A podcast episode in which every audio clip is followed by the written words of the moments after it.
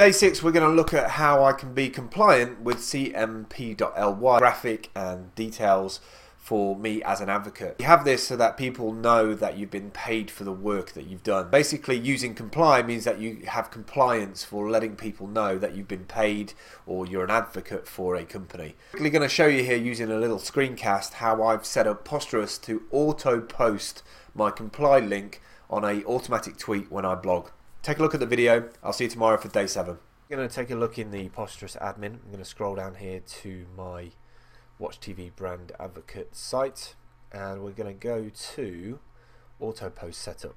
So what we're going to do is we're going to go into the Twitter account. We've only linked actually one social account, so Fibercamp's Twitter account. If we go into that and edit, if you then go and click advanced options, you get additional options. You can use these different footers um, to do various things. So we have subject, the short post URL, so that gives you the subject title name, the URL to the actual page, and then we've put in a hashtag for watch.tv. Any hashtags that can fit into this tweet after the subject has been uh, after the title's been added and then at the very end we've got our compliance so this is the cmp.ly forward slash l uh, so, sorry forward slash 3 forward slash hpynqh so that takes you to uh, my compliance page.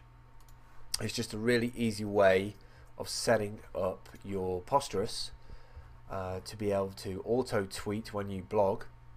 And because we've set these blog posts up so they're scheduled to release at midnight it posts the blog post sends the tweet and automatically puts the compliance on there so that you don't forget uh, that when you, you, you post that blog post that people know that that has been a paid post.